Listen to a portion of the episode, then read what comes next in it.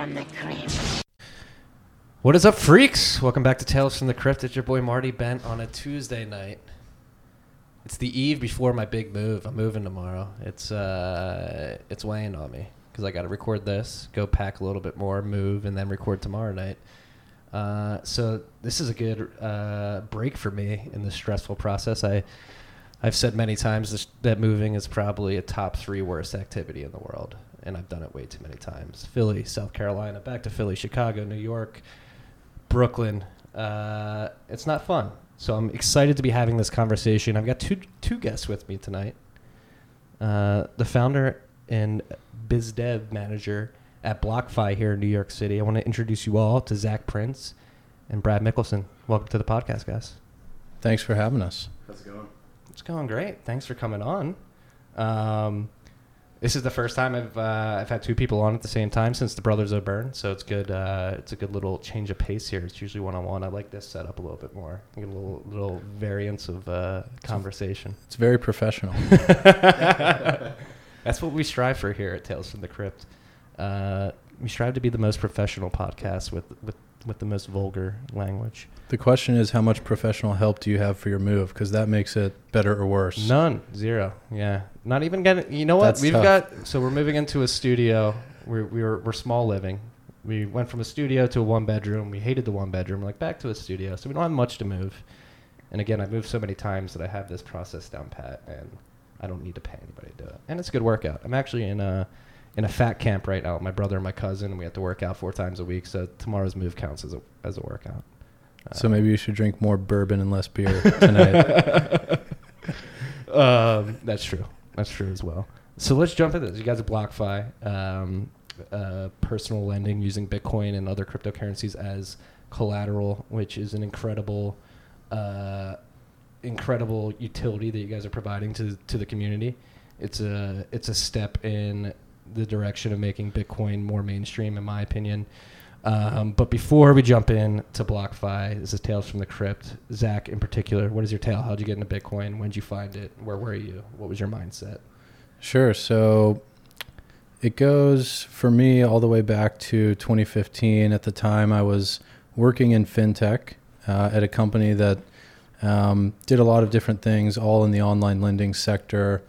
And I was at a meetup somewhere, and somebody in the meetup said, I've been buying a lot of Bitcoin. I think you should look into it. And I was like, all right, hot tip.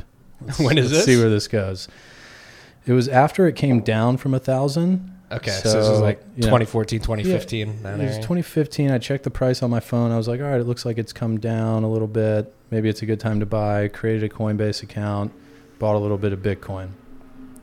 Kind of forgot about it, but then like a month later, I checked the price again and it was at $450 and I sold it and thought I was the most badass trader that had ever lived on the planet of Earth because I was up 50% in 30 days and it's like, nice. You're I the had- man. I had that swag at one point. Too. Yeah, like a month or two later, I checked the price again, and it's at seven hundred, and I'm like, "You're an idiot." um, so from there, you know, I, I bought Bitcoin again. I started just getting really personally interested in going down the proverbial rabbit hole in my spare time. At a certain point in 2016, my girlfriend was like, "You talk about this stuff way too much to me, and I don't want to talk about it." So you need to start going to some meetups or meeting some other, you know, just people that you can talk about this with because I'm not that into it. I know what that's like.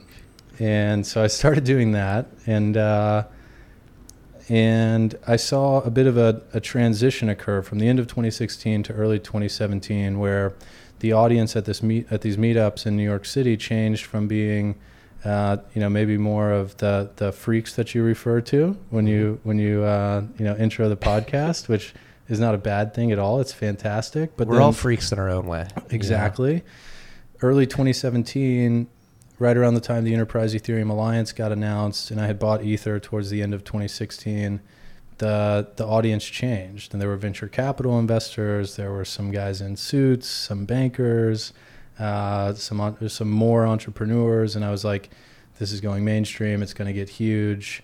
And I, I was investing more all along the way. And then I had an experience in April of 2017 where I was trying to buy an investment property in Texas, where I'm originally from.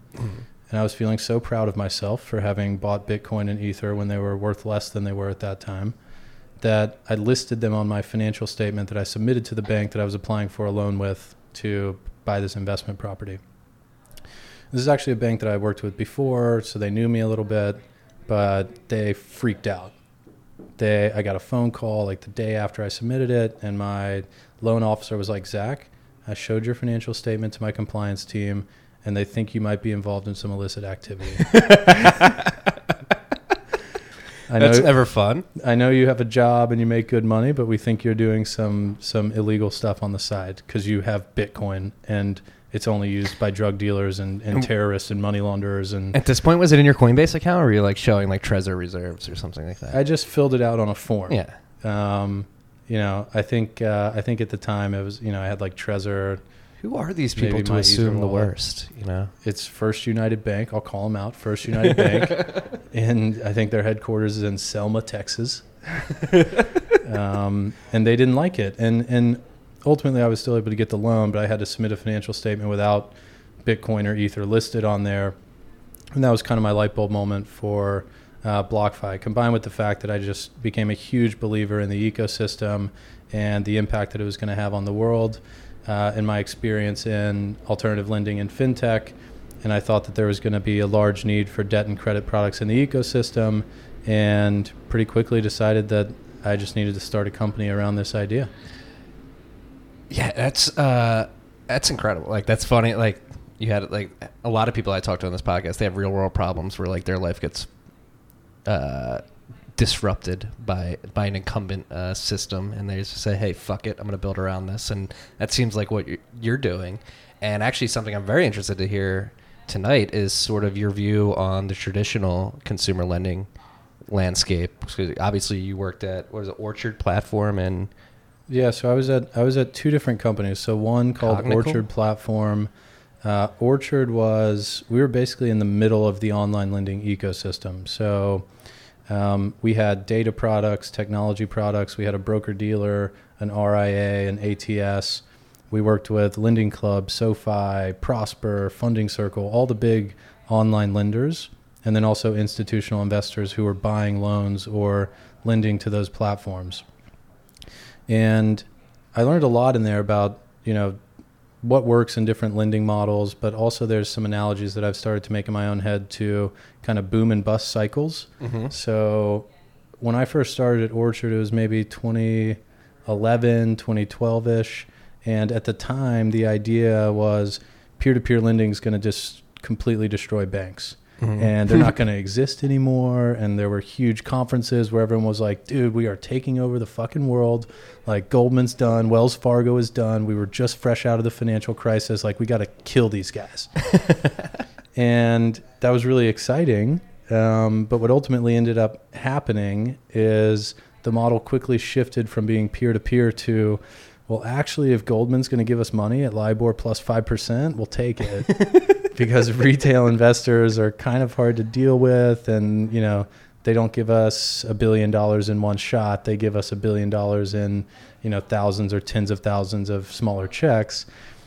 And so you saw the mo- the funding model of these platforms evolve from being retail focused to institutional focused and then you also saw that the ecosystem didn't completely get rid of banks. Mm-hmm. It actually just created a more diverse and robust lending ecosystem overall because it complemented what the banks we were doing and filled in a couple of areas that uh, the banks weren't supporting very much.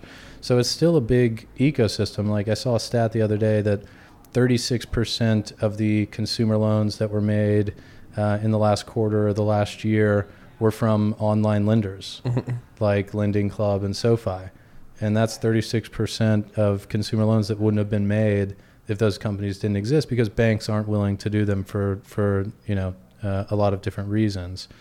And the analogy to the to the crypto world and I'm excited to talk to you about this because I think I have maybe a slightly different opinion than some others and and especially one about uh, the dollar and and what some of the implications are of this technology to the dollar.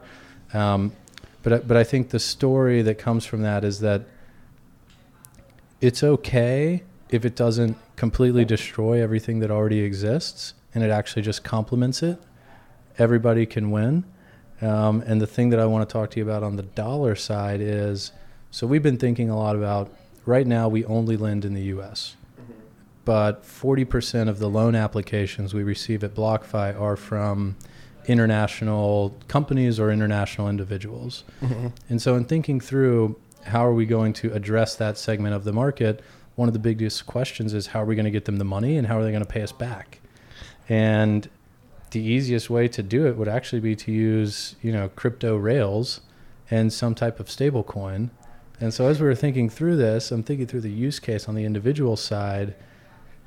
And I was kind of like, well, if I live in, you know, name your country with bad monetary policy, do I want to hold Bitcoin or if I could hold a dollar in the same way that I could hold Bitcoin and actually believe that it's going to be worth a dollar, would I rather hold the dollar? I think I might rather hold the dollar a lot of the time. Definitely. I'd probably want to hold some Bitcoin too, but I think I'd, I think I'd like to hold the dollar. And You remind me of uh, Murad Mahmudov right now. oh So- yeah, Yeah. is this his argument? Murad. I should meet him because I've been thinking through this a lot. Well, Murad thinks there's going to be a transition period between when Bitcoin uh, transitions from the store of value to a unit of account eventually. Like that, he believes that'll happen. I do too.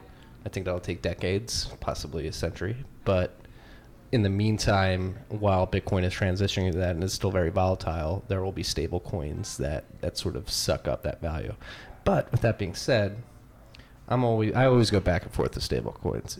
Usually back on stable coins because to me stable coins are are susceptible to black swans event, swan events. They're only stable until they're not. Like nothing is ever technically stable in this goddamn universe we live in. and like so you're basically just underli you're re- excuse me, you're uh, relying on the underlying assets that make that coin stable being stable as well which is like so I, I would love to to hear sort of what what you think from like a stable coin perspective like what are your favorites like how do you see playing like tether i think is the perfect stable coin hey one tether equals one us dollar i think that's perfect Yeah, I mean, so we're we're definitely for our use case at BlockFi more attracted to stable coins that are actually backed by a dollar in a bank account, Mhm. ideally as verifiably as possible.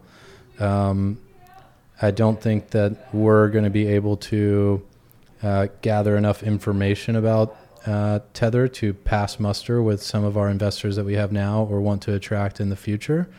But platforms like TrueUSD or the forthcoming uh, USDC from Circle uh, seem like they could be a, a completely different story. So we're attracted to those. We're attracted to the digitization of assets in a bank account or or assets in the traditional sense of the word, and we're actually building out a pipeline of debt and credit type products that exist in the traditional world that we will potentially tokenize. The first being the cash flows from the loans that we're issuing to individuals. So so we're also kind of you know from a self-interested perspective looking at okay if there's a tokenization process that works particularly well for just a one-to-one dollar backed coin why couldn't it also work for treasuries for bonds for you know other types of uh, like you're a in a- money market fund sound like you're on a big pomp tip too that's like uh, talking with uh, anthony pompliano yeah we're, uh, we're fans of pomp i mean um, i think one of the, the really exciting things about crypto is the level of access that it provides for anyone in the world can buy a Bitcoin if they have a connection to the internet. And if the same thing were true for other assets, there's another podcast I listen to called Animal Spirits. mhm. It's more kind of like mainstream investing. But they had a user question the other day that was this guy from Colombia. And he was like, hey, I can't buy US equities. I can't buy US bonds. I basically have access to, you know, with the amount of money that I have, I basically have access to the Colombian stock market, which has, you know, 15 or 20 stocks. What should I do? you know, and so, So like, it's opening up markets to these types of people yeah, it's an accessibility play, right? Like, Yeah. why shouldn't everyone in the world be able to buy not only Bitcoin but other stuff? Mm-hmm. Um, and I think that's really, really powerful. And then to tie it back to BlockFi, when you think about what we're doing in terms of creating debt and credit products, what I get really excited about in terms of what we could potentially do in the next couple of years is Bitcoin and other assets like it are the most accessible and finance and, and financeable assets that have ever been created in the world. And so if we can make loans to someone in Argentina or Zimbabwe or name your country with bad monetary policy at, you know, sub 10% interest rates in a few years, like that is so powerful. You bring credit to parts of the world that have never had it at an affordable rate before. And this is actually you just you just scooped me there. One of my bullet points, one of my topics that Oh, I had man, I'm written so down sorry. To, to speak about with you. You didn't let me bring it up. You brought it up My yourself. bad, But you had a tweet out the other day. If you take accessibility into account, crypto may be the most financeable consumer asset the world has ever seen, uh, which I think is like a fascinating, a fascinating thought, like a fascinating thought experiment to run down. Like the only question is at this point is what is the the design the perfect design to getting to that tokenized world? Like what is the infrastructure? What is the protocol? And and from a design perspective, from a UX, from a architectural perspective, like what is the best approach at this point? So, what are you guys seeing at BlockFi? Like, do you do you like the ERC twenty or ERC seven ninety one structure, whatever it may be on on Ethereum? Are you waiting for sort of more infrastructure to get built out on top of Bitcoin via Lightning Network and third layers, or are you something like whatever stock's doing at T zero or Yeah, uh, so we're like that? we're we're waiting. Mhm. We um we have a I would say a general bias and affinity towards Ethereum. Mm-hmm. Uh, ConsenSys Ventures led our seed round. We're you know big supporters of the work that uh, they're doing and Ethereum is doing in general. Um, it's not time for us to start creating these things yet. We feel Mhm. like the time for us to, uh, you know, go to the market and say, "Hey, invest in our tokenized debt security," will be after we've already established ourselves as the lowest cost, fastest, most reliable lender in the crypto market, at least in the U.S. market. Um, so we're not quite ready yet, uh, and we're and we're watching uh, and and learning. So what? Uh, obviously, Ethereum, not Ethereum bias, but you, you like the Ethereum structure. What else are you looking at outside of that? Um, Not much, not much to tell you the truth. Um, but And- we're but we're not we're not looking earnestly right now. yeah. Okay. Um, I have had some conversations with the team at Securitize. mm-hmm. I think what I think the work that they do is a bit more focused on the uh, regulatory fundraising, and then also on the technical side a little bit. But I, I think they use Ethereum. I'm not I'm not 100 percent sure. Um, I'm not. but it seems like they from from the limited number of conversations that I have that, that we've had, it seems like they have the most uh, actual use cases that they've implemented so far. Whereas everything else, like in the tokenized security market today, it's kind of like, yeah, it's coming. Yeah. Well, and that's like so that's one thing, and that's why I like that you guys are starting slow and s- starting with a core competency competency, which is using Bitcoin as collateral, like which is like simple and just makes sense out of the box. But figuring out how how to tokenize these and listen, like I so you're talking to somebody who's shit on the whole ICO landscape, Ethereum, like the whole tokenize the world mentality, and it's not it's not because I think it's a bad idea. I think just the timing is off. Like we need to build out these protocols. Like it, again, going back to time preference, it's going to take a while to build out the secure protocol level, and then build out the functionalities on the second level to become interoperable with the protocol level, so you can basically hash data every 10 minutes if you need to, just for figuring out how to tokenize this. And I think it's so as much shit as I talk, I do think this is the way we should go in the future. I just, again, it's a timing thing for me, and I like that you guys are taking a wait and see approach. Um, and it's just interesting to see, especially now we're in the depths of the like the worst bear market since you first got in, and uh, it, or since right after, right before you got in, and uh, it's interesting to see how people are reacting to like the price price uh, f- plummets. Uh, if you ask me, like Yeah, I mean it's brutal. I mean on on the uh, on the utility token side, I think um, a lot of people predicted it and it's kind of expected. But it'll be really interesting to see. You know, it, it'll be really interesting to see what happens over the next six months. It'll be interesting to see how much. You know, I, I believe that we're entering a phase of Bitcoin decoupling from the rest of the market a bit. Oh yeah, It'll it'll this be week especially It was like yeah it'll be interesting. It'll be interesting to see how long that trend continues. It'll be interesting to see how Ethereum fares in a market where there are a lot more competitors. mhm. Um, it'll be interesting to see how their you know scaling solutions are uh, implemented. see that's that's my biggest worry with Ethereum in particular. So I have a tweet out there. I think it was the Black Swan. Or was it Anti-Fragile? It was one of Taleb's books, one of the Incerto books. Uh, I've said this on this podcast before, but one of the Incerto books, there's like a passage in it where it's like the reverse of the Lindy effect. So the Lindy effect, like the longer you survive, the more likely you'll be be surviving into the future. Um, and like the reverse of that is if you set a goal for yourself for a team, which Ethereum is transitioning to proof of stake and sharding.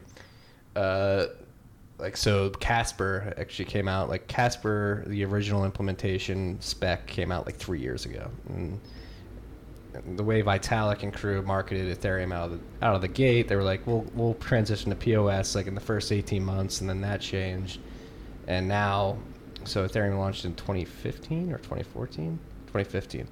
So we're three years into it, already double their original schedule. Now the earliest transition to proof of stake sharding is like 2021. I think the latest estimates have been.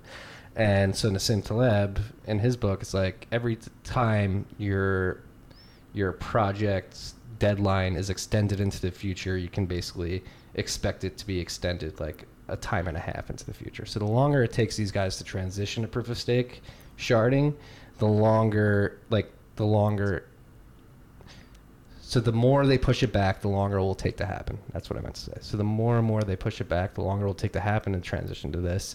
And in the meantime, like they they are centralizing in a in a node fashion. Like they're, the way they're like the amount of nodes they have on the network is centralizing because they have so much data.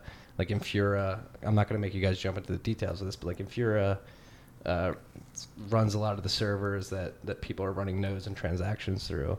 So for me, it's like they have they have to do it quickly if they're going to do it do it successfully uh, before they become too centralized. But is that like does that worry you at all? Like stuff like that? So, in general, I struggle to say a bad thing about Ethereum or any of the other projects that are Mhm. legitimately going after that use case. Um, I think it's still so early that uh, that you've got to try a lot of things and you've got to aim big, Exactly. and, and we'll see what happens. Um, me personally, on the decentralization versus centralization component, I'm not that worried about it. So I, I think I'm maybe a little bit unique uh, as like a hardcore, you know, Bitcoin slash crypto believer in that I'm like super open with my data. I'm not Mhm. really worried about anybody like stealing my my PII or my information or my money.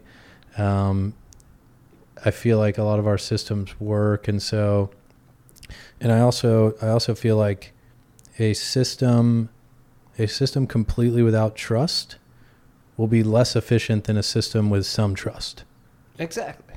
And so the if, if the question is like would it worry me that somebody's coming more centralized becoming more centralized, I would say it doesn't worry me, but that's just like me personally.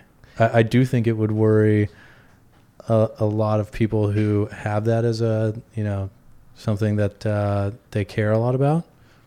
I'm just not one of them. No, and I would I would agree to the fact, but it's like the deep question you have to dive into is what essentially needs to be decentralized. So like that's why I don't care about Ethereum doing smart contracts in the world computer. Like go for it. Like make like I talked to my buddy Santiago Siri last. We met for coffee, and he was t- talking about how easy it is to write co- contracts with Solidity. Like, and as a programmer, it's like awesome to build on. But for me, what really has me slip up in my mind is like there should like all right that's cool and i love that but ether eth the token should not have that that value if it's centralized like it's not censorship resistant peer-to-peer it, where it's moving towards a non peer-to-peer uh, sort of way with node centralization. And so that's one thing. Like for me, it's like yes, if you want to build smart contracts on Ethereum, like do it. Like they can work out, but like maybe like insert a very sound, decentralized, like hard to disrupt money. Like Bitcoin is slow and cumbersome. I would argue for a reason because it should be very hard to change and and so I think there's like a confusion and a bifurcation between move move fast and break things, making capabilities with smart contracts and stuff, and the move extremely slow and conservatively with Bitcoin, where it's like, hey, this is a completely decentralized, not completely yet, but the most decentralized out of everything. Let's make sure we keep it that way, and that's what gives the underlying Bitcoin token its value. And so I, I just come, I come I I reach a a sort of confliction within myself when like talking about the value of the underlying token uh, versus what the programming language and the capabilities of the platform are. I think it's way more clear for Bitcoin. Yeah. Right? Like I come from a primarily a sales and business development background. If you if you ask me to sell someone on like the addressable market and odds of success for Bitcoin of achieving it versus Ethereum or other smart contract platforms, I could sell the Bitcoin one way easier. Mm-hmm. Um, I think one of the interesting questions, and we should we should make sure not to dovetail too much and, and touch on some of the things you mentioned we want to talk about earlier. Yeah, definitely. Um, uh, we're one only of the 26 in- minutes in. We got time. We got time here, Zach. One of the uh, one of the interesting questions, and I think it might have been Drew who mm-hmm. who tweeted this when it comes to that addressable market for for smart contract platforms is like how subversive do you want to be? Mm-hmm, exactly. I thought that was really interesting. Like it's like okay if you're gonna if you're gonna do it there's a lot of demand for gray markets and black markets. And if you can if you can facilitate uh, that type of activity then it's really big but you've you've kind of got to make the decision right? Exactly. like you've either got to do it or not yeah, because the trade-offs are huge. Like if you trade-offs it, are huge. If you do it, it's very cumbersome and. and, and the nice thing about Bitcoin is it just doesn't care. exactly. it can be subversive and not subversive. It can be subversive and fully regulated by the CME at the same time. So would you say did anything from like college or like before you got into lending like push you or was it just like you were like holy shit this is like a new completely brand new asset that we can into crypto? Yeah. I like risk. Mm-hmm. You know, I've I've kind of always been drawn to, um, to the extent that the odds are stacked in your favor, uh, at least a little bit. I, I'm the type of person that's more attracted to something that has a hundred x upside potential, mm-hmm. but a low probability, than a you know twenty percent return potential but a high probability. That barbell. It's just kind of in my it's in my DNA, I guess. Yeah. Um, so I so I like that, and crypto really embodies that. But it also has it also has this social impact uh, perspective. So I, I guess one thing that did happen to me in college, I was I got a scholarship to teach at a university in Honduras for a summer. Hell yeah! And I was I was teaching at this university. It was like week three of our summer session, and we're walking to school one day and there's a huge protest in the street. Like we couldn't cross the main street that we normally cross to get to our school. And the reason was the military had showed up at the president's house that morning, taken him out of his bedroom, flew him to Costa Rica, and took over the country. it was a military coup. Manuel Zelaya um, was the was the president at the time, and we called the person who was uh, you know, our our sponsor at the school, and we're like, "What should we do?" And they were like, "Get the fuck out." What? How old were you at this point? Were, I was like 20 years old or something. I mean, I was, I was young. I was in college. How freaked out! And, and we're like, okay, but one of the things that was kind of eye opening for me. That was the first time I had traveled internationally, not just for a kind of like pure vacation with other adults uh, reason. Mm-hmm and you know like people people in countries with bad economies have it really really hard. We are so spoiled. And the democratization of finance perspective of crypto is really really attractive to me because it it makes no sense that um, you know, wherever you're born and whatever monetary policy that country has dictates so much of like what your upside in life is. Exactly. It's just uh, that's just not the way the world should be at some point in the future and the faster it changes the better. It's some people are handed the shit on the stick right from birth, and it's nothing of their own doing. It's just the systems they're born into. It's a big theme on this podcast, and that's what again that's something that drives me towards Bitcoin too. It's like, hey, if we have this universal standard of money, aka Bitcoin, where you really don't need forex, uh, you don't need forex cost and taxes and stuff like that. Make everything easier, make everything more fair. Like it just fucking makes sense in today's days and age.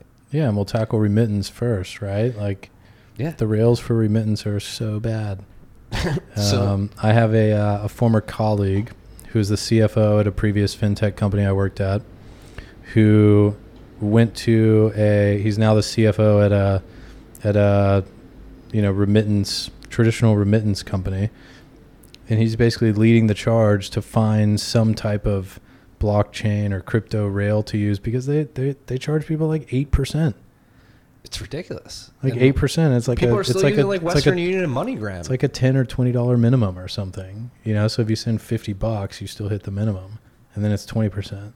Sorry, that's so messed up. It's and it's absurd because it's not like uh, obviously we have better ways now. Like you, it does not cost twenty percent to send that money. It's literally bits in a fucking machine going Yeah. from one end to the other. It's just a question of how long it takes. exactly. So, I believe BlockFi is helping usher in that future that we'd like to see. Right now, we're just lending to like wealthy crypto people in the U.S., but we'll get there. No, and that's what like that's what I talked about with Drew. Like that's where you start. Like it's like s- cell phones in the '80s. Like, uh, like uh, it's not unfortunate. It's just the way tech works. Like the rich get access, not get access to it first, but the first to adopt it because they have so much discretionary income. It's like, hey, let me fuck around with Bitcoin. It's like, oh, I wound up turning into a lot of money. Like I need to either use this as collateral or store it. So I'm gonna need products for that. And what you guys are doing from a from a collateral standpoint is one of the first products that makes sense for this for this demographic of of holders, hodlers. Yeah, and I think another thing that's important to go back to the beginning in terms of what happens to the traditional system when something comes to disrupt it, specifically for crypto, is that the more that banks, regulators, traditional institutions get involved, in my view, the higher likelihood of success that we have. And really shortly, maybe a month or two after I started BlockFi last summer with my co-founder Flori, uh, Bank of America Merrill Lynch released their first report on crypto. And one of one of the things that. I remember that. one of the things that was mentioned multiple times in the report was you know the common bank sentiment of if, if no one lends against it it doesn't have any value and banks aren't going to be lending against crypto anytime soon they have to first figure out how to custody it custody it which is going to take approval from you know six different regulatory bodies who aren't going to say yes to that anytime soon. They have to learn how to custody it they have to learn how to move it around and then maybe they'll lend against it and we're a long ways away from that. So you need companies like blockfi like unchained to step in and facilitate uh, that functionality uh, of bitcoin having enough value for companies to lend against it and what's kind of funny is that it's actually a lot easier for a bank even a big traditional bank to lend money to BlockFi as a corporate entity Mhm. who's built up this track record of making these loans uh, than it is for them to just do it themselves. So I think that I don't know if it's six months or a year or two years from now, but you know we'll be we were the first crypto lender to raise money from inst- from like institutional investors with the Galaxy deal. I think we'll also be the first to raise money from a bank, and I think that the more banks that are involved, whether it's uh, just providing traditional bank accounts for for companies that are active in the crypto space, or lending to companies like BlockFi, or eventually custodying crypto, the better, because that makes that that mean that just means it's like not going away. Well, first of all, congrats. That's an awesome accomplishment. Yeah, thanks. And second of all, so this is like sort of quasi derivative exposure for these guys, for the banks, would you say? Like, Well, their lending you money, obviously they're getting some. Think of it like interest um, rate on the back end. so- Yeah, I mean it's it's kind of like a uh, private slash miniature securitization. Mhm. So, you know, if if BlockFi has a pool of loans worth ten million dollars, and the bank wouldn't make those loans themselves, but they might be able to look at the performance history of other loans that look like it and say, hey, we'll lend you five million dollars based on this ten million dollar pool of loans that you have Mhm. and then we have to do you know some other math in terms of putting other counterparties in there using our equity capital that we've raised from venture investors and and basically it all kind of works out and and um, and the end result is that we're able to pass through cheaper costs Mhm.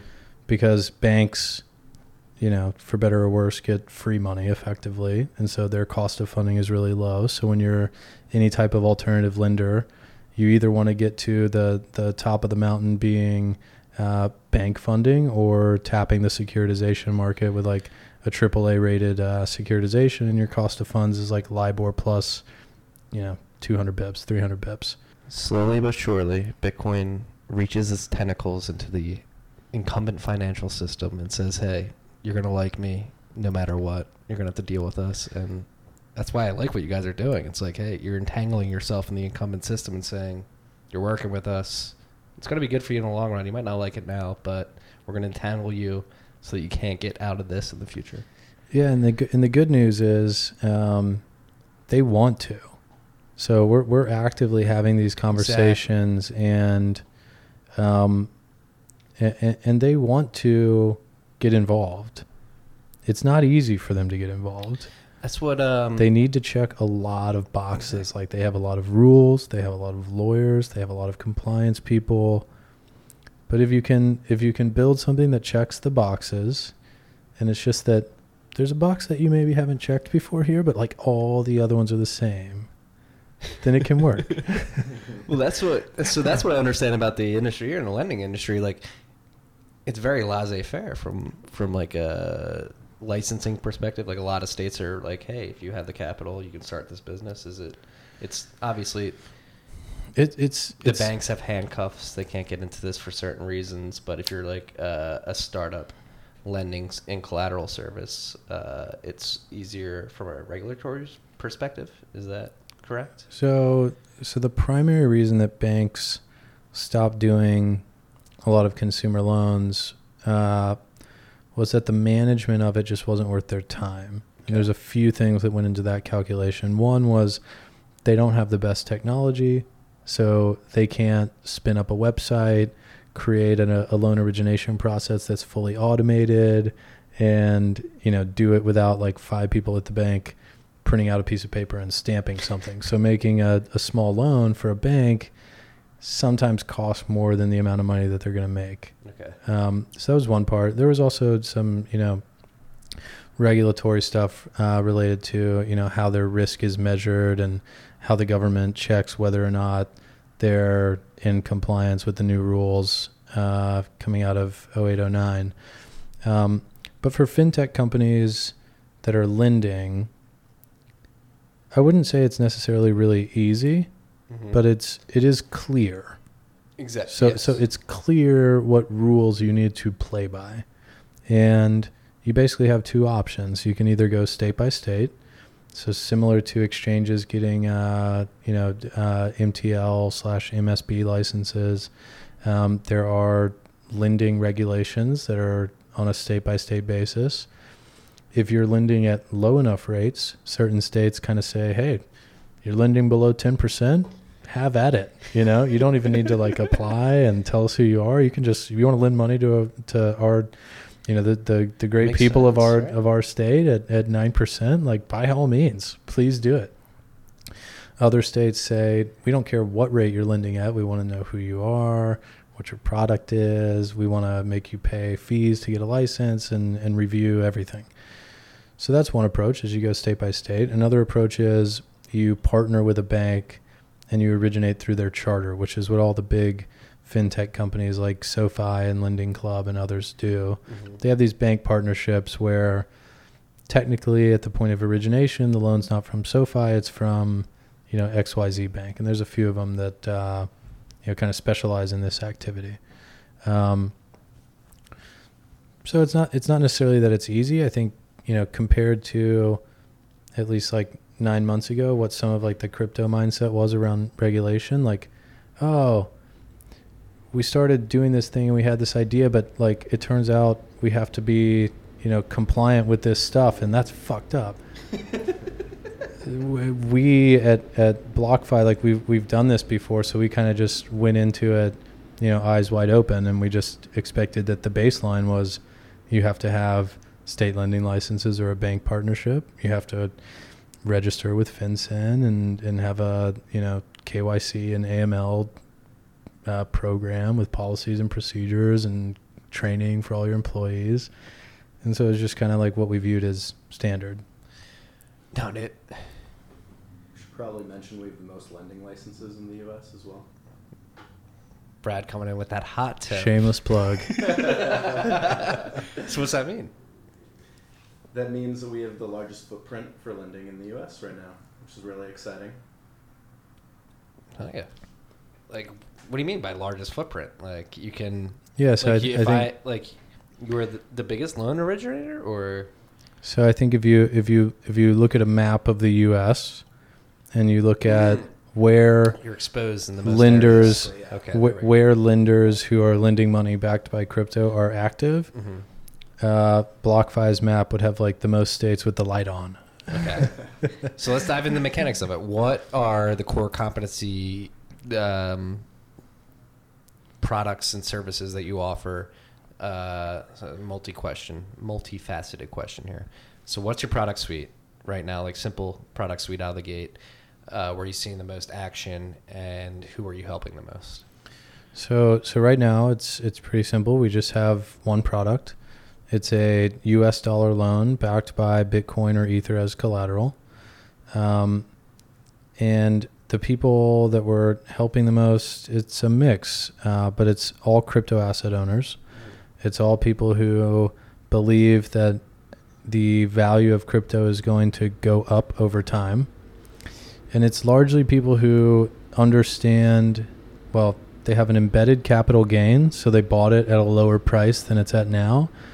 And they understand that if they sell it, they're going to have to pay taxes on the gain.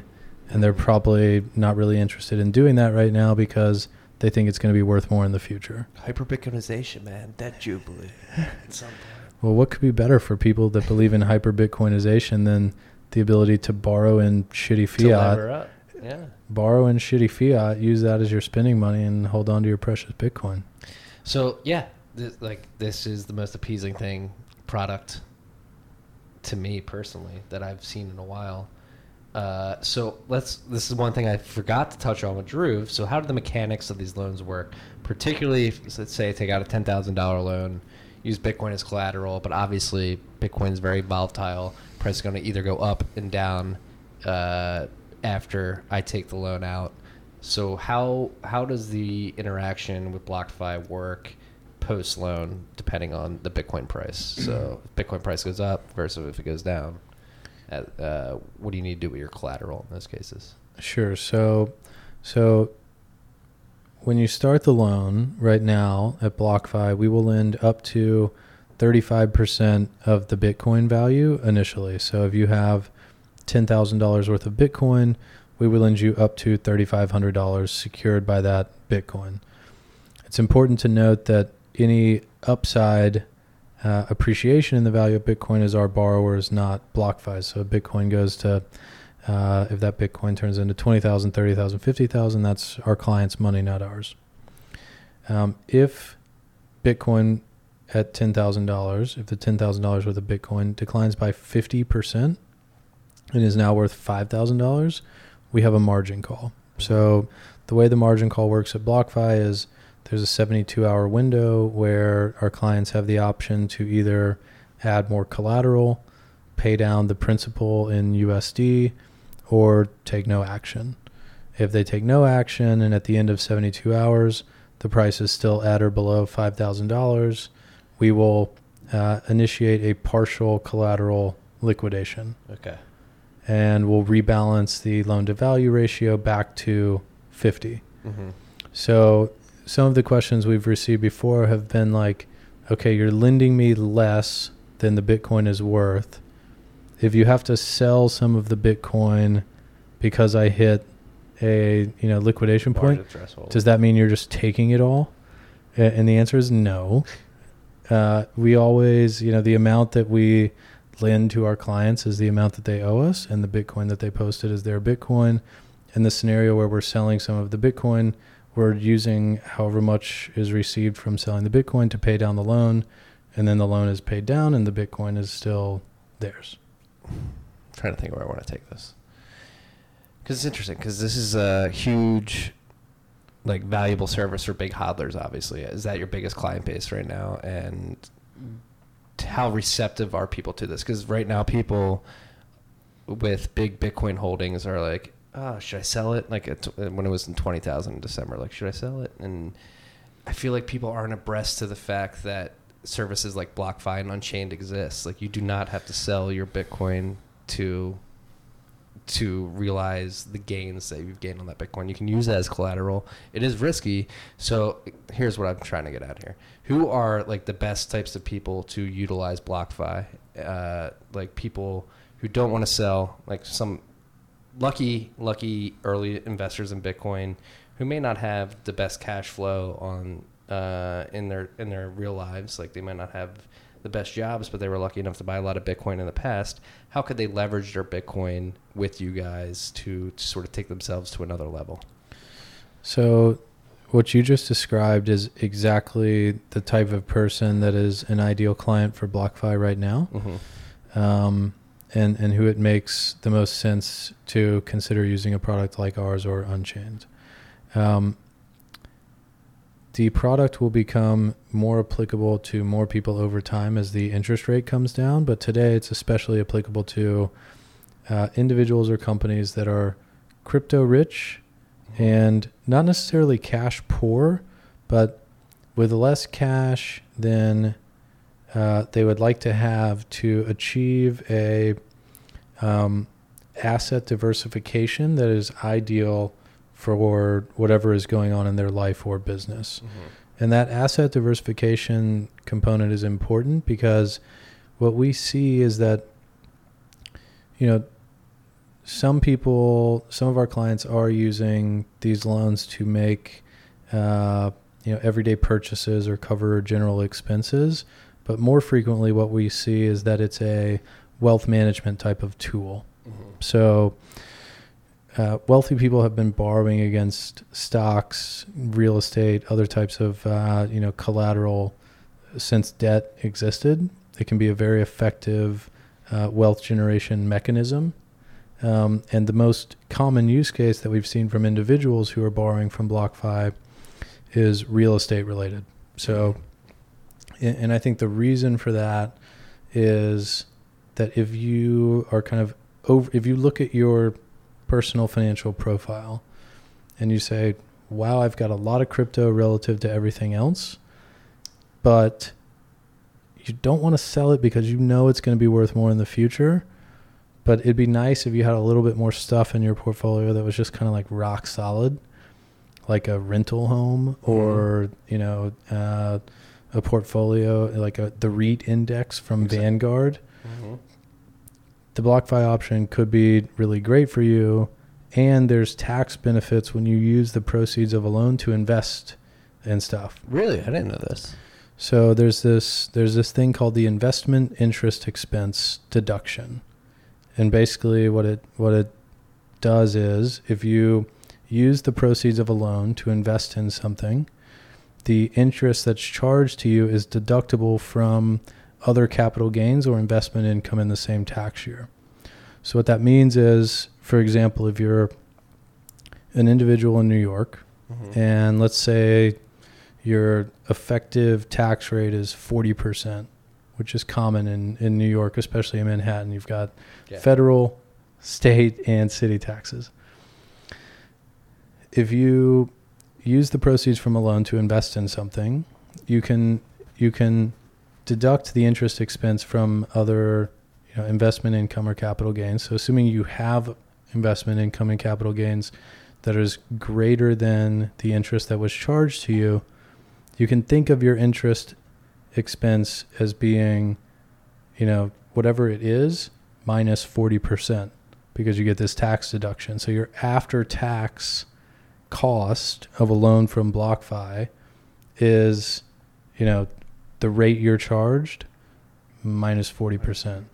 So we charge we charge, you know, 12% interest rate. You need to get out in front of this and start marketing this like harder. Like Well, that's why we hired That's like- Brad and he's here but he's not talking much. I never knew that. No, but in all it's like- in all seriousness, like we've been we've been very under the radar and we've grown a lot, but purely from word of mouth. Mhm. And since we made the Galaxy na- announcement a few weeks ago or a month ago now, we want to get ourselves out there more.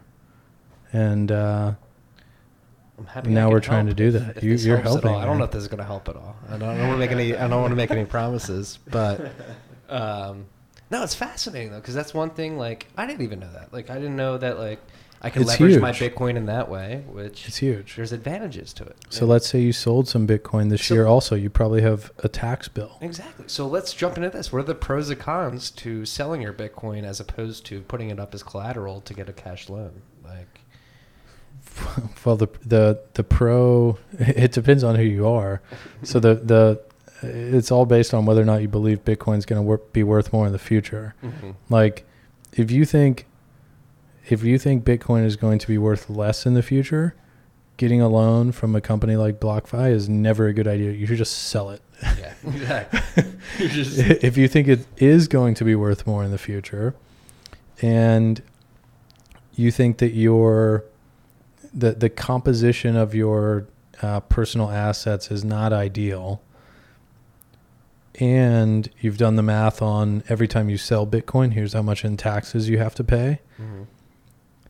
Then it, it just becomes a math equation. Exactly. And and we've helped a lot of clients to you know, they write into us and they say, you know, they kind of tell us a little bit about their situation and we have, you know, just a super talented team of people um, largely with banking, finance, fintech and and you know, engineering backgrounds. And we're happy to say like if you want to give us some numbers, like we already have a, some like pre-built formulas, we can like do we'll do the math for you, so that you can see like you know here's what happens. and that's incredible. And that's like again, in, so that's what like people people think value is going to accrue to these blockchains like right at the protocol level, but they don't realize there's like second order effects to the value of these type of assets, which is what you're providing. One question I have is like, what's the average duration of your loans? Uh, is, is- do you find it's more longer term, more like two to three years, three to five, or is it more like twelve month loans? So so right now, uh, we're doing all one year loans Okay. with no prepayment penalty. Mm-hmm. So if someone wants to use it for less than a year, they can. But the maximum term we're extending is one year, and that's for two reasons. Um, on the client side of the equation, we believe that costs, uh, the the cost for these loans at BlockFi and and at our competitors is going to come down aggressively over the next few years. Yeah, as the competition comes in, it's just Competition, you know, I- experience, uh, performance data on the platforms that are doing this, costs are going to come down. So locking yourself into something that's super long term, doesn't make sense. Right? well, it's not that it doesn't make sense. It's fine. Just understand that you shouldn't you shouldn't do it and then not look around a year from now Yeah, because you might be able to refinance it at a much lower rate. hmm And if you are able to refinance it at a much lower rate, you should understand how that would work with the lender that you're choosing. Because, for example, if someone doesn't allow you to have flexibility in terms of how you refinance, you might have to come up with the entire principal in USD that you borrowed to free up your crypto to be able to refinance it. We've actually uh, seen that happen a bit with another lending business and people trying to refinance to BlockFi. So it's an, so it's an, it's an important consideration. The other reason we're we're doing max one year term loans right now is that we are just super oriented around effectively raising institutional debt capital. Okay. And we believe that the more things we can do that enable institutions to check all those boxes, except the one box that they haven't checked before, which is crypto, the better, because that means we're going to get a lower cost of capital faster, and ultimately, BlockFi getting a lower cost of capital just flows through to our clients. Mm-hmm. That's crazy. You guys have found a niche, man.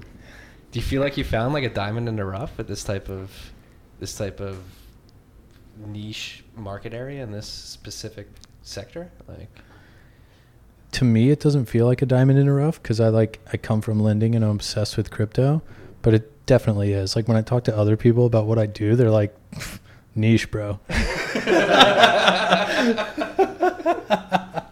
But at the same time, I feel like there's something to say for having a product that's recognizable to people from traditional finance into Mhm. crypto finance. Like there always has to be those bridge services, and I think BlockFi really is one of those. Well, and I would agree completely. And that's one thing. As somebody with a finance, like, harp on this too much on this goddamn podcast, but somebody with a finance background myself, like, I am in Bitcoin for like, a fuck the central banks. Like, I think we should have sound money, but and other people sort of throw out uh, throw out the baby with the bathwater. Like, the, all banking is associated with central banking where i am in this for sound money like at the end of the day and banking will be built on top of sound money the problem with today's society is that banking is built on a unsound money i would argue and a lot of people have negative connotations towards banking services and bankers and bringing banking type services to bitcoin where i would argue like no like we want this like if it's built on a sound money a sound foundation it's okay. It is ethical and it is reasonable and it makes sense to actually grow your economy. And so that's one battle i've been trying to figure out how to how to sort of fight not fight but sort of manage on the front lines. Like there's Frame a it. difference between banking on top of fiat currencies and banking on top of sound currency. Well frame it like what makes bitcoin stronger what makes bitcoin Exa- stronger? Exactly. like exactly you having having having the Having CMA the CME approve uh, you know trading of Bitcoin futures, having banks lend to companies that are lending against Bitcoin, having countries like Japan say yes, all good, Bitcoin's all good, like it's just all good, and their GDP grew 0.3 percent. Like, would you rather have those data points and that additional interaction with the Bitcoin ecosystem or not? And I think like you would definitely rather have it. You Yeah. definitely rather have it. Yeah, and there's like there's like that contingent of like punk rock Bitcoiners who are like, no, we're gonna fuck the man completely, like no banks. It's like, all right, let's take a step back. Like these services are sort of needed at a certain extent. Like you need to be able to lever up. It's just you don't want the underlying currency to be so levered up that it it's a seventy-two trillion dollar like derivative market or something like that. Whatever whatever the derivative market is for U.S. dollar-based derivatives right now. Like that's when it gets out of hand. What people don't realize is like if you have a sound base monetary system, you can build derivatives off of that, and they will be the risk will be controlled uh, commensurately with with the sound money that's underlying it. And Yeah, it's super close to gold, and there's lots of things that um, if you if you haven't worked in gold markets, and, and I haven't, I've learned all this stuff, so I'm not I'm not an expert. th- But there's there's lots of things that are analogous that didn't necessarily hurt gold, but I think that Bitcoin is kind of like gold plus plus plus. oh yeah, Um, gold. And so you know concepts like in gold in the gold markets, there's allocated gold and unallocated gold. Mm-hmm. And allocated is like you've got your bar, you know what the number is on what shelf at what vault. You've got And you've got one of unallocated- two te- You've got Unallocated one of two keys. and unallocated is like we've got a gold bar for you here, but it's mixed in with all our other gold bars. Exactly. Um, and having those things, having an ETF for gold, having other things for gold, didn't kill gold. Gold's seven trillion still, or six point Still seven And the one thing I fall back on gold is the old adage uh, an ounce of gold in Roman times could buy you a good tunic. An ounce of gold now will buy you a nice suit. Like gold has held its value, comparatively speaking, for thousands of years, four thousand years. Like you could buy a good ass suit in Roman times. It was a tunic back then. Probably wouldn't look as good in a mar- as you would in a in an Armani suit today, but you can you have the same purchasing power over time, and that's what people. So that's like one thing in Bitcoin. This is completely tangential to what we're diving into, but like one thing in Bitcoin is a lot of people like eventually Bitcoin will become the unit of account. So people keep trying to price it in U.S. dollars, but I'm like, let's start thinking about Bitcoin and purchasing power. Like, think about Bitcoin as like in a couple years, like one house. Like maybe in a decade, like a good bit of land. Maybe in two decades, like can buy a whole fucking city. Like stop thinking of it priced in dollars and start thinking about like purchasing power. I don't know if you guys have any thoughts on that, but that's just like a tangent. I just think it's going to be so interesting. and I'd be pumped if all that stuff happened because, Right? yeah. So let's get cosmic here. We're uh, we're drunk enough in the podcast so we can get cosmic. Like, so how do you guys see this changing the world? Like in a macro sense, like what what is like your Currency consolidation. what do you mean by that? So, what I mean is, how many currencies are there in the world right now? I don't even know the answer. Whatever it is, it's too There's many. 220 countries. I don't know if every country has a currency. Not everyone has a currency. Yeah. Not everyone has a currency. Maybe there's I know. 50. When I worked at a futures fund, we traded like 22 pairs max. yeah. So maybe there's 20 that matter and Mhm. 60 that exist. Yeah. I think the 40 that don't matter and maybe some of the ones that do matter are gone. Right? Like you don't need them anymore. And and if you can deliver the other currencies including Bitcoin, which I think becomes one of the major ones via the internet, like at a certain point people are just going to be like, you know, if we don't want XYZ currency. We're just going to switch to the other thing and you'll have the same types of uh, uprisings that you had that were powered by information flowing through Facebook and other stuff and toppling dictators. You'll have those same things, but it'll be uh, e- economic based uprisings.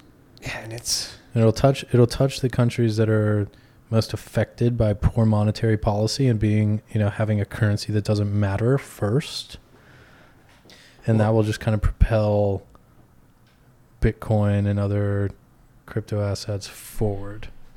And that's the crazy thing about it. It's like the emerging markets are finally getting their "fuck you" moment on the on the grand stage. Like they can say, "Hey, we're gonna start. We're gonna start this domino effect. Like you can either follow us or fall behind." Because as a retail investor, as an American retail investor, I'm like, so I come from like an econo- economics background, and I just so I don't want to say presciently, but just so happen to take a elective ec- economics class my senior year of high school, which was the fall of 2008, and like become enamored with like how our economy works. Like I, I was lucky to have a teacher who was very adept and very focused, focused on the problem, and was really sort of like, hey guys, like as a 17 year old, like looked us in the eyes, was like, this is not right. Like you should probably try to figure out what's going on in our economy. So I went to college as an econ major with like a know your know your enemy type mentality. And like after going through it, it's like to me it's obvious. It's like, hey, like you cannot print I don't know if you saw the thread I wrote over the weekend, but I wrote a thread on the Fed's policy leading up to 2008 and post 2008 and the inconsistencies and the uh, the sort of the inconsistencies and the the like welching by the like by Ben Bernanke and crew in general. Like so in 2004, he Ben Bernanke was the, I don't know if he was the Fed chair yet or if he was like a top governor, but he was taking uh, taking credit for quelling the volatility in the markets with the great moderation is what they called from like 2001 to 2008 or like 2002 to 2008 where like everything petered out uh, economic growth was pretty steady housing prices were going up pretty steadily and in 2004 Steadily. or pretty rapidly actually. But Bernanke wanted to take credit for that. He was like, monetary policy has led us to this great moderation where things are great. But what he didn't realize is he's just suppressing volatility and that volatility was released in 2008. And if you so Parker, shout out to my boy Parker Lewis in Austin. You know Parker? From Texas. I don't know Parker, but I like shout outs to Austin. Parker Parker Lewis is an Austin boy. Uh, he wrote this incredible paper. It's private. Uh, he sent it to me, but he basically dissected the Fed minutes from 2008 to only until 2012 because the Fed releases them four years later, or yeah, or six years later actually. So he was only he wrote this paper earlier this year. It was like up until 2012 the minutes, and you look at the inconsistencies of what they were saying. Like, hey, we're going to implement this policy to affect the economy in this way, we'll have this results, and you realize like their their cause and effect mental models were so off they have no idea what they're doing so for me i'm literally like i so i, I went from high school fall 2008 financial crisis to college to study economics working at a managed futures fund following the central banks and like you literally have no idea what you're doing. And that's why i'm in bitcoin now is because all right we need the stable base to sort of base future economic uh, decisions off of, and people don't realize, and that's and that's a big theme of this this podcast is that people don't realize how their money works and how it is affected by bureaucrats and academics that are basically experimenting with models that they created in college and they think will make the world a better place, but in reality, make it much worse off. That was a tangent. I don't Two know. th- two things. Number one, to me, that is one of the most exciting things that's happening in this space is that really young, really smart people are saying, what's uh, monetary policy and how do we think about it and how are we going to change it and build around it and build something better? Like, that wasn't happening No. before Bitcoin.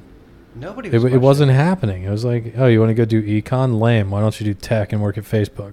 That was the vibe, Yeah. right? It was like, yeah, that was the vibe. Now, uh, it's kind of brought it to the the forefront of you know just general like ambitious young people's mind share, and good stuff comes out of that. Like if you have a bunch of really smart people working on something, good stuff is going to come out about it. There's one area where I where I slightly disagree with you, and I'm going to do it because we're drunk and it's fun to disagree. Jump in. I, and this might be because I'm a little older. So you're like high school 2009. I'm college 2009. Yeah, senior in high school. So I'm a little older. I am scared shitless of something going wrong with the dollar. And I, I maybe you, you said earlier like it's a hundred years, or you said it's going to be a while, and so like maybe I'm gone and it, and it doesn't matter, so like not my problem. But that is the reserve currency of the world, the entire global economic system, for better or worse. The reality is it's built on the it runs on the dollar right now. And I struggle to see how we can peacefully transition without causing Blockchains are war. with yeah, I know, but like how do we pe- how do we peacefully transition, man?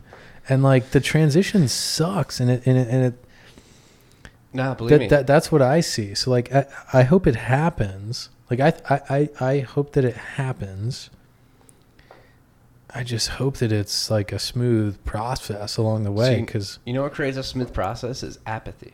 It's like literally people lose so much faith in the central banks and the integrity of the U.S. dollar. It's like they become apathetic. Like, all right. So let's face it. Let's face it. Like, so I talked about this with Nick Carter last week. Like, the U.S. dollar, yes, comparatively speaking, it is the strongest currency in the world. Comparatively speaking, like you are not. It is the same. But all that all that matters is comparatively because we live in the real world. We live in the real world. So so I the wouldn't- be- I the wouldn't best system the best system that's ever existed and been seen is the best system. up to this point, but uh, that's not to be like confused with the fact that that system can become bastardized by following the same. Like we are doing what the Japanese did 20 years ago. Like we're doing Yeah. we're doing Abenomics, Abenomics, like just 20 years later, and we're t- late to the party. And basically, what this is why I hate I, don't- I didn't want to get into trade wars at all. This is why I hate Trump's trade war, is because all trade wars are basically a race to make your currency as devalued as possible, and to make exports as cheap as possible, to make sure your economic activity is up. And I think so. The world of currencies, in particular, like you're always going to have that hodgepodge of like, uh, like the British pound was the, the reserve currency of the world, and the U.S. dollar took it over. There's always going to be that revolving door until you get a single borderless currency like a la Bitcoin, where you sort of don't need to have that fight anymore. But if we're talking about regime change and stuff like that, the U.S. dollar's been on this tip for a century and a half, almost two centuries. Like, if we're looking at historical, This is I, I know, and this is the interesting question, right? So, like you, I, I could make an argument that the world is more connected than ever before. The world economy has never been as big as it is now, and there's never been a currency that's had as much dominance in a globally connected economy than the U.S. dollar. And it's and it's scary for me to understand how it loses its dominance. But on the flip side, I agree with you that it looks like Japan, right? And and the decisions of people have a huge impact on this stuff. They have a huge impact. like people don't realize it's all psychological at the end of the day. It really is. so, one of the dreams that I have, and this is going down a bit a, a rabbit hole that's slightly unrelated to Bitcoin, cosmic. is I want to. So I'm from Texas originally, and I want to open up this like Tex-Mex breakfast taco slash uh, salsa dancing family fun center in Brooklyn. And and part of what's behind that is like I completely believe that borders need to become more accessible to you know like like that the free flow of people should hopefully catch up to the free flow of information and, uh, and money Capital. Yeah. and ca- yeah, exactly. Information and capital. And I think that it, for the U.S. specifically, if we don't switch to that kind of mindset, where it's like, hey, if we're at you know 300 million people or whatever the number is, like 10 years from now, we're screwed. We're Japan, right? Like economic growth is largely driven by demographics, and if the demographics aren't moving the right way, Something then it's scares- really hard to get the economic growth. And so then, like, you know, with my Bitcoin hat on, I'm like, sweet, do that because I'll take over. well, but with my with my what's going to just like generally happen to the well being of like most of the people that I know, it's heavy, dude. it's heavy. It's really heavy, and it's. When you're talking to somebody like, who, I just want a little bit of both.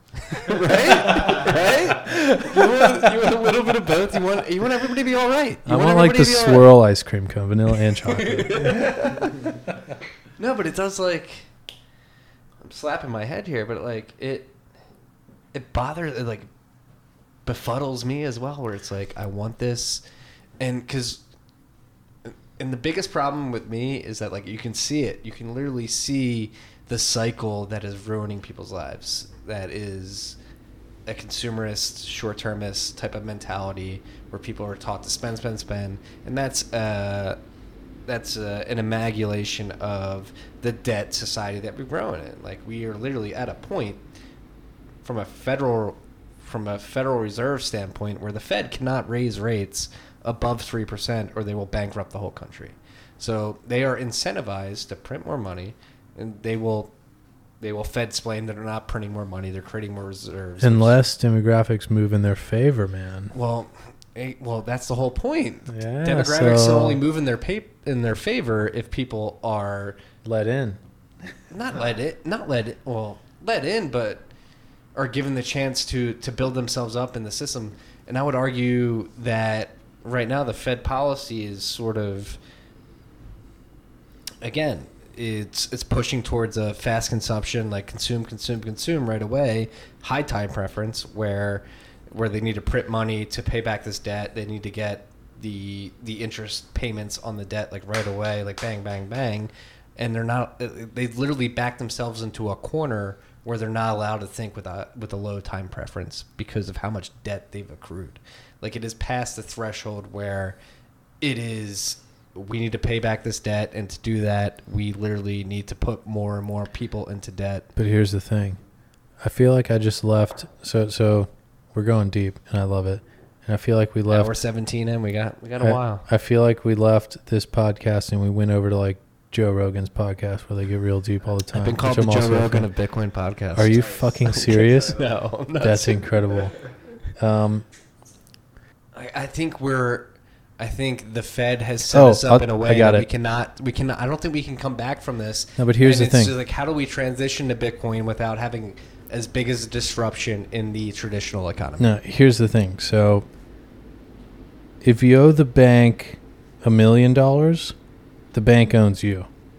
If you owe the bank a trillion dollars, you own the bank. and if the bank has a, a shitload of guns and weapons, it owns you regardless of what's going on with how much money you owe the Oh. bank. And the bank is the U.S. And the U.S. owes all the other powerful countries of the world a trillion dollars or multiple trillions of dollars. Twenty-two trillion. That's what we're up to. And so, so if the house of cards fails and, and the debt becomes too expensive, then these countries are looking at their reserves getting massively depleted. It's not something that they want to happen.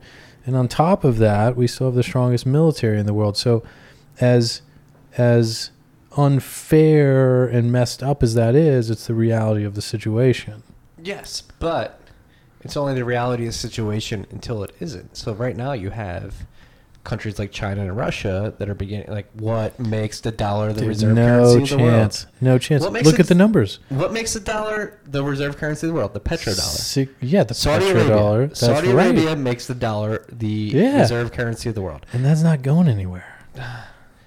In my mind, it's such a refreshing conversation speaking with you guys because it seems like you get it. Like, all right, we don't need to create a pro- protocol for every type of new money that needs to exist. We just need to create opportunities for people to take advantage of the the wealth they've accrued and and preserve that and leverage that. Leverage that more importantly, like using it to lever up and make something more of yourself by the smart decisions you made instead of set, selling your Bitcoin and trying to lever up at 1x, you can lever up at 2 or 3x. Yeah, exactly. When are you going to get Nick Bhatia on the show? He, I mean, Nick, Nick and I, BFFs. We need to meet in person. I told him I was like, I'm not going to come here until he was in New York. He's a family man. He's got a wife and a daughter. Uh, He's on the West Coast. He was telling me exactly. He's on the West Coast. He was like, I won't be able to get here until like next year. And then like a couple weeks ago, he's like, my wife was like, you want to go on Tales from the Crypt? You can go like towards the end of the year. He like, should be on. I've talked to him. So smart. I think the work that he's doing is so valuable. And we are, so we already run uh, full validating, uh, a full validating node for Bitcoin. Mhm. We haven't, we haven't started testing the the Lightning Network yet, but we're going to soon. Well, Um, it just makes so much sense. It makes so much sense. And one thing, so a lot of the fun around the Lightning Network is people, people be. What's the FUD? I haven't even heard it. So FUD will, I mean, people will be like, you're just, you're just remaking the banking system on Bitcoin. It's like, no, you're not remaking the banking system in the way that people don't understand how interest rates are are bestowed upon the market right now. Like they're literally bestowed upon the market by individuals, whether it be the the twelve governors of the Federal Reserve Bank or the five people that meet to decide LIBOR every day. Like it is bestowed upon the market.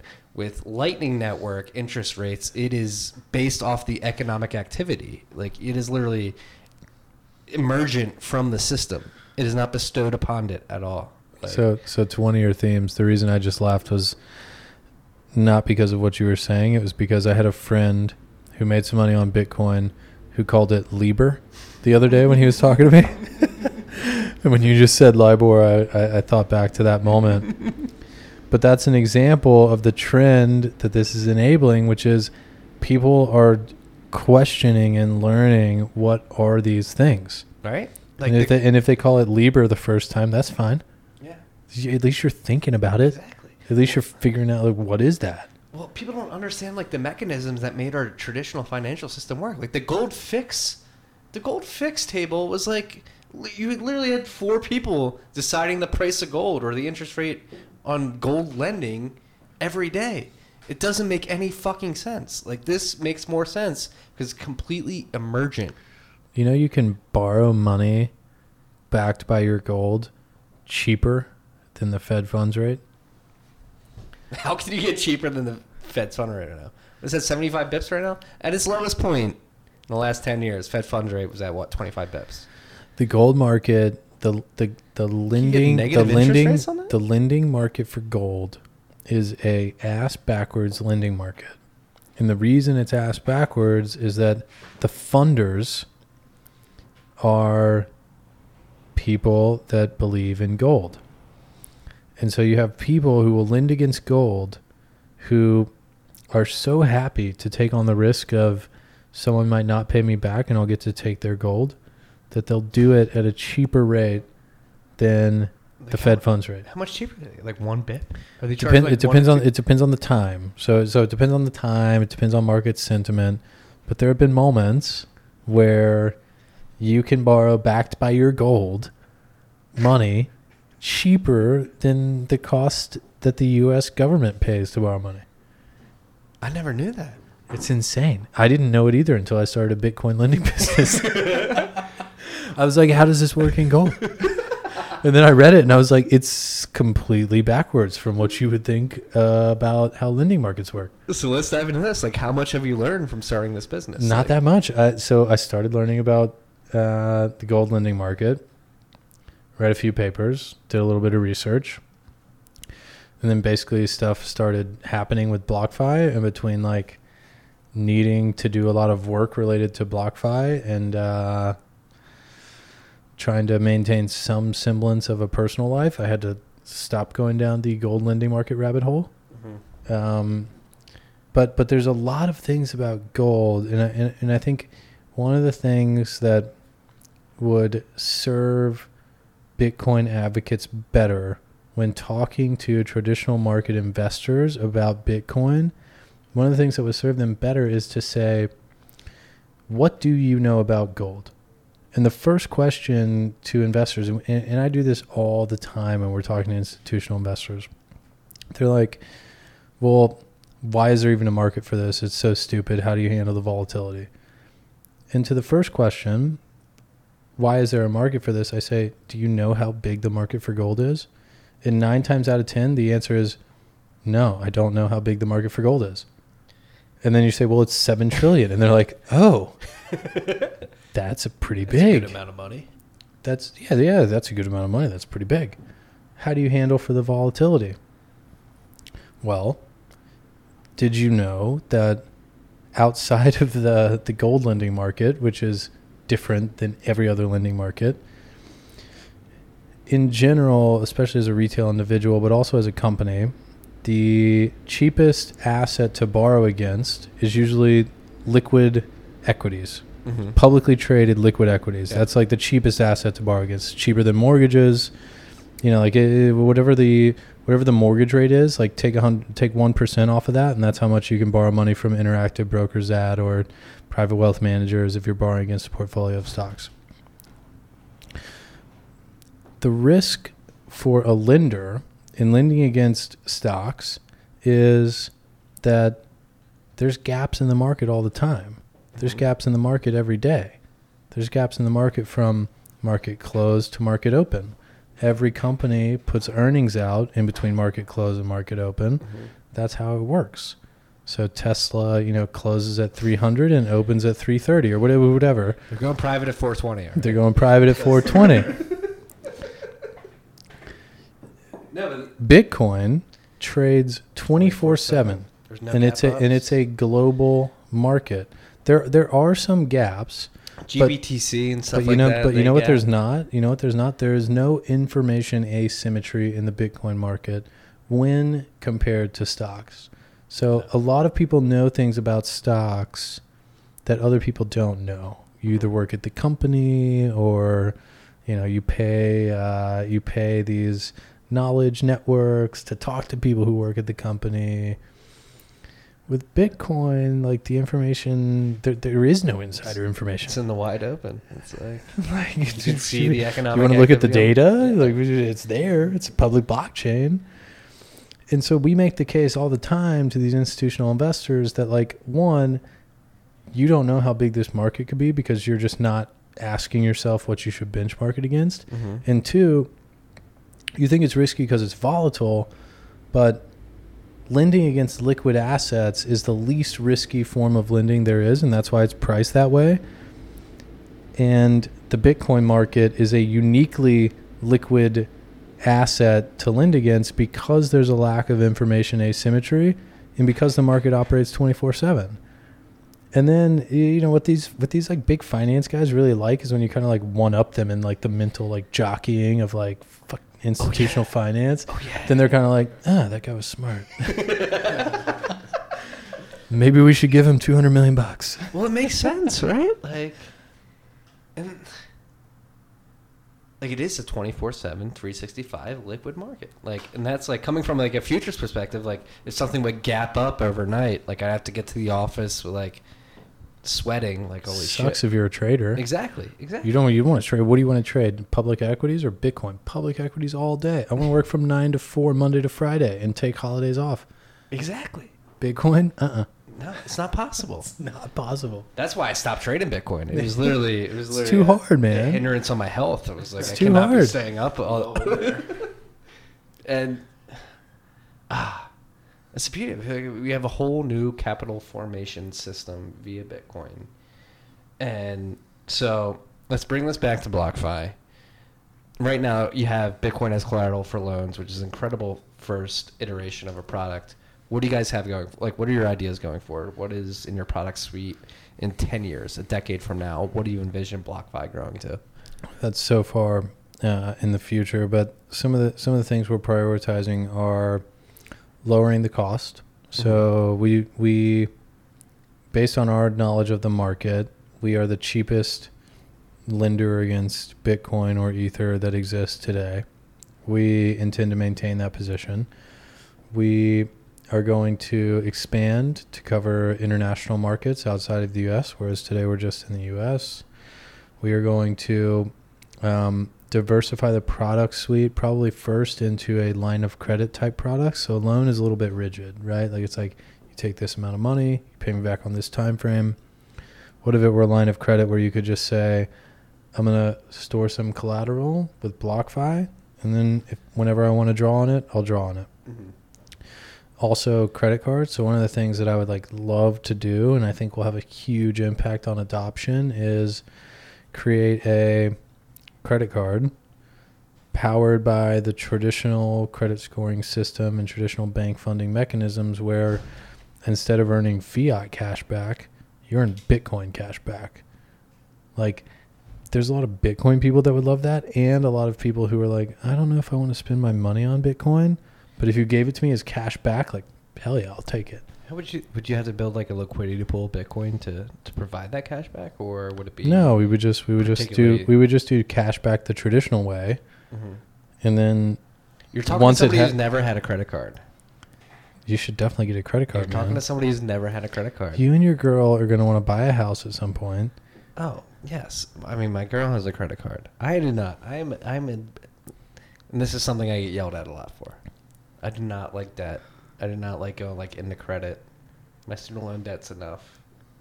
Uh, why am I an asshole for not having a credit card? Please tell me. I am an because asshole it for not because it. because it basically because we live in a capitalist debt fueled system where it's actually more beneficial for you to have a credit card than not. And I'll give you the simplest reason why. Take however much money you spend every month. Say it's a thousand dollars. Um, say say it's a hundred thousand because you look super rich. so you spend a Brad, hundred. don't laugh at me like that. You spend a hundred thousand dollars. You spend a hundred thousand dollars every month. Right now, because you don't have a credit card, you're doing it on a debit card or with cash. Yes. If you did it with a credit card, you would actually only spend ninety-eight thousand dollars a month. You know why? Because we've designed this beautiful system that gives you 2% of your money Cash back, when you spend money. And you can like knock it, but like the math is the math. Makes sense. Yeah. So, so, so that's why you're an asshole for not having credit cards. Yeah. No, I'm coming to this realization. I actually should admit that I just got my first credit card. Very low, uh, very low credit limit, but I'm easing into it. I mean, look, I, I don't recommend that anybody ca- ever carry a balance on a credit card. If you're carrying a balance on a credit card, you're doing it wrong. Yeah. You set up auto pay. You pay on the on the second to last day that you can, and you, you pay it off in full every month. You take your two percent cash intention. back, and then and then when you want to take your girl to you know X Y Z Caribbean island or you know wherever you go for vacation, you spend the points. We're taking a carnival spend cruise. the points. Nice. Spend the Kid. points. Spend the points on the cruise. I mean, but, but in, in all seriousness, like No, I'm just getting abreast the points right now. I feel like I've missed out. Luckily, I'm you still. didn't. You well, luckily you didn't miss out. The capitalist system is still just churning, man. You can get a hundred thousand point sign up bonus like right now, and it's Yes. and it's basically like a thousand dollars of free money. It's really good. So so there's it feels inci- too good to be true, though. but it's it is true. Yeah, but it's true until it isn't. So that's the whole thing with our. Yeah, but that doesn't make any sense. Why not? School me. It is true until it isn't. Like, it's true can- right now. We can only accrue that debt until there's a tipping point where it's like, all right, we're not going to be able to pay back. No, but you just got to understand how the system works. And here's how the system works with credit cards. With credit cards, they pass on the cost to the merchant. So the Mhm. credit card lobby was really smart when they were getting set up in the early days. They were like, all right, let's let's build some moats around like our, our ecosystem. Okay, Customers don't care about chargebacks at all. no, customers don't care No. because why would I care? I actually love it. Yeah. Like, I get a fraudulent charge or something happens. Every I'm like, five years, I'm I'm like, like- oh, I didn't spend that. Somebody stole my credit card. Yeah, boom! It's great. It's great. It's great for consumers, um, and you get the points. You know, uh, merchants eat the fee. So, to take it back to Bitcoin, there could be an angle where you say, "Hey, we're going to undercut the credit card companies." Like, if Bitcoin can find a way to make payments as fast and in as user friendly of a method as credit cards, but the merchants pay 25 bips instead of like the, the 1 to 3% that they pay now, that is hugely valuable. You just described Lightning Network, right? Yeah, and that's why we're so pumped about it. Yeah. Have you guys been experimenting with Lightning at all? I have not. I have I have zero technical skills. My engineers, the tech team at BlockFi, who's so talented, they like laugh at me every day, and I play into it because I I hope that it's endearing. Um, like you know, send in like the bit, send in the BitDevs meetups. Do they got a BitDevs? uh, I I don't know if they do or don't, but I should. You're right. I should. It's uh, the best meetup in New York. Do you guys? Do you feel? Again, like so, going back to like mission-driven stuff. Do you feel like fulfilled by this work? I guess I would say. I love it, man. Like I, I couldn't be happier. We work really, really hard.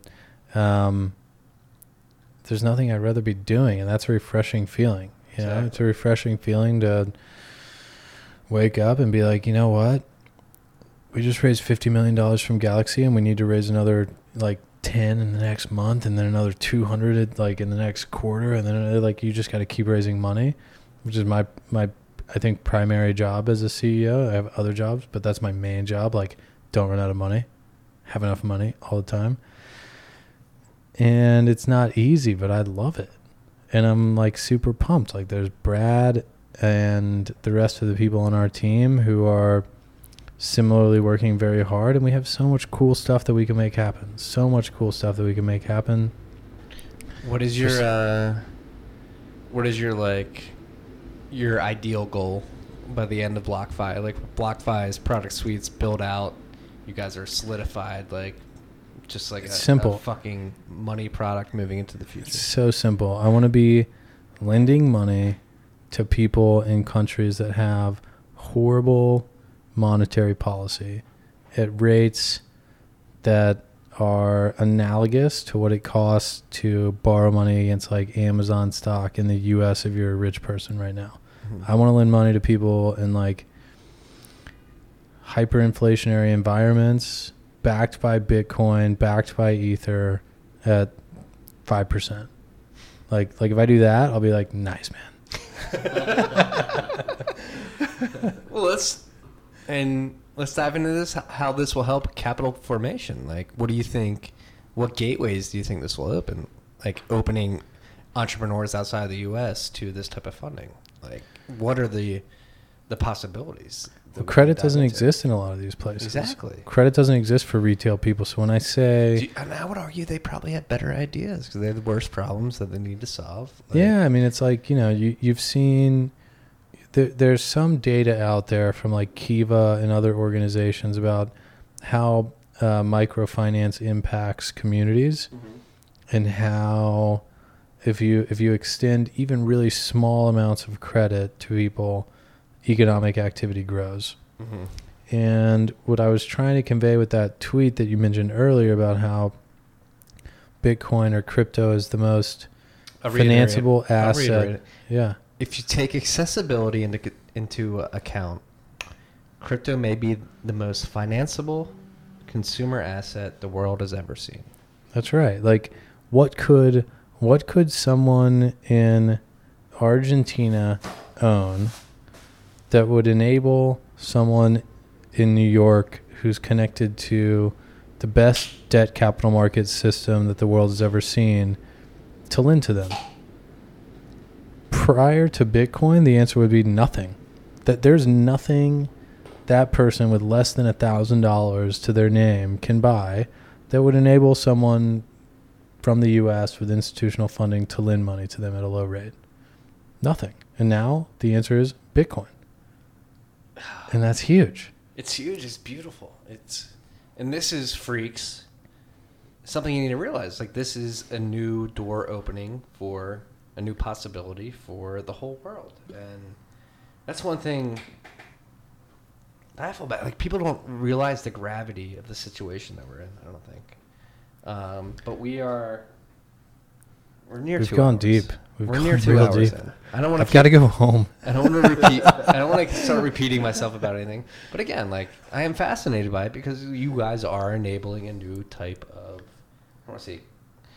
Yeah, you're enabling a new type of economy, a new type of access. You're enabling a new type of access to the world economy that has never existed before, and that fascinates me. It's exciting. And I'm happy for you that you guys are a part of it. Um, You're a part of it too, man. This is the most professional podcast we've ever been on. Oh.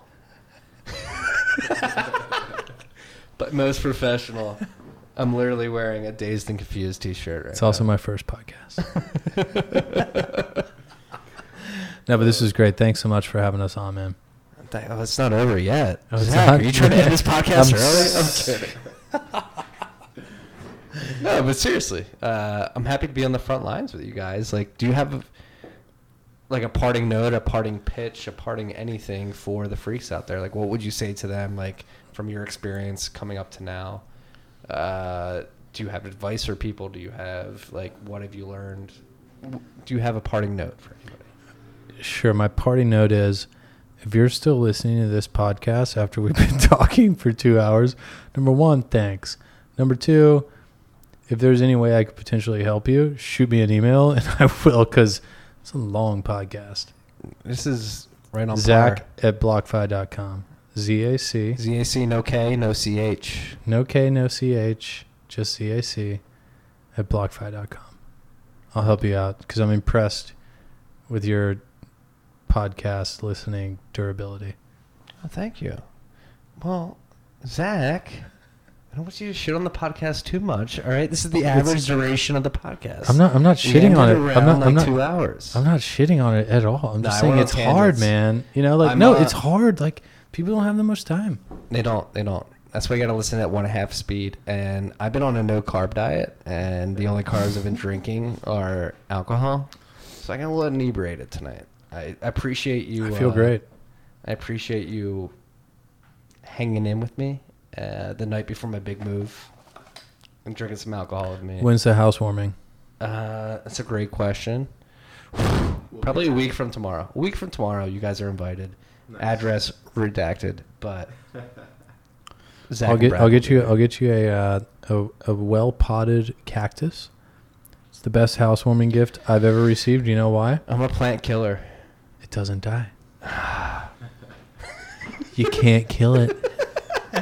Doesn't need water. It just stays there looking pretty. I will kill this cactus in a week. Dude, I was you. I, dude, I was you like five years ago. Someone gave me a cactus, and I was like, I was like, that's a perfect housewarming gift. We've had we've had five plants in the last year and all died. You know what? Bring the cactus to me. You have to like tr- really, really try. Yeah. You have to really, really I'm try look at kill this cactus. cactus with scorn. You, you have to "Hey, you have to fucking you." intentionally kill it. Like you have to be like, hey cactus, I'm going to kill you now. If you just neglect it, it's it thrives. That's sort of like my viewership, you know.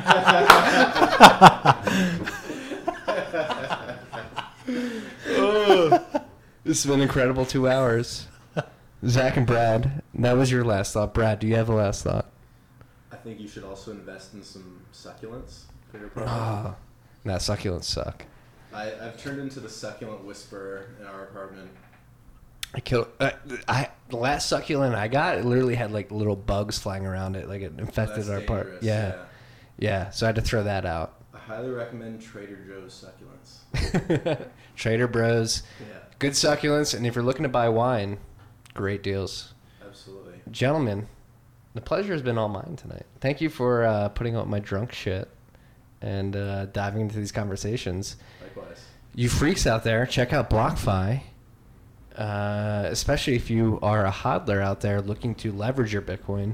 That's again going back to this. Like this whole conversation is about being able to use your Bitcoin in ways that you didn't think were possible before. Like you can lever up and become a better investor with products via BlockFi.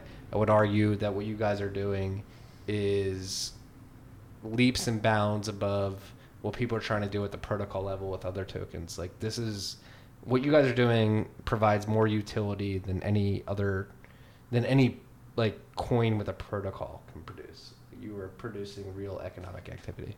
And I thank you for that. We're just trying to give Bitcoiners more money. And I can't hate that. You can find me at Marty Bent on Twitter, at Zac At, BlockFi, at BlockFi Zac. at BlockFi Zach. ZAC. No H, no K. No H, no K. And Brad. At Brad Michelson. And No A. and that's Michelson, M I C H E L S O N. And go check them out at blockfi.com. Uh, I'm your boy Marty Bent. Subscribe to my newsletter. Rate this podcast. Not terribly. Rate a good rate. Maybe four stars. Four stars. I'll take four stars. I love all you freaks. Peace and love.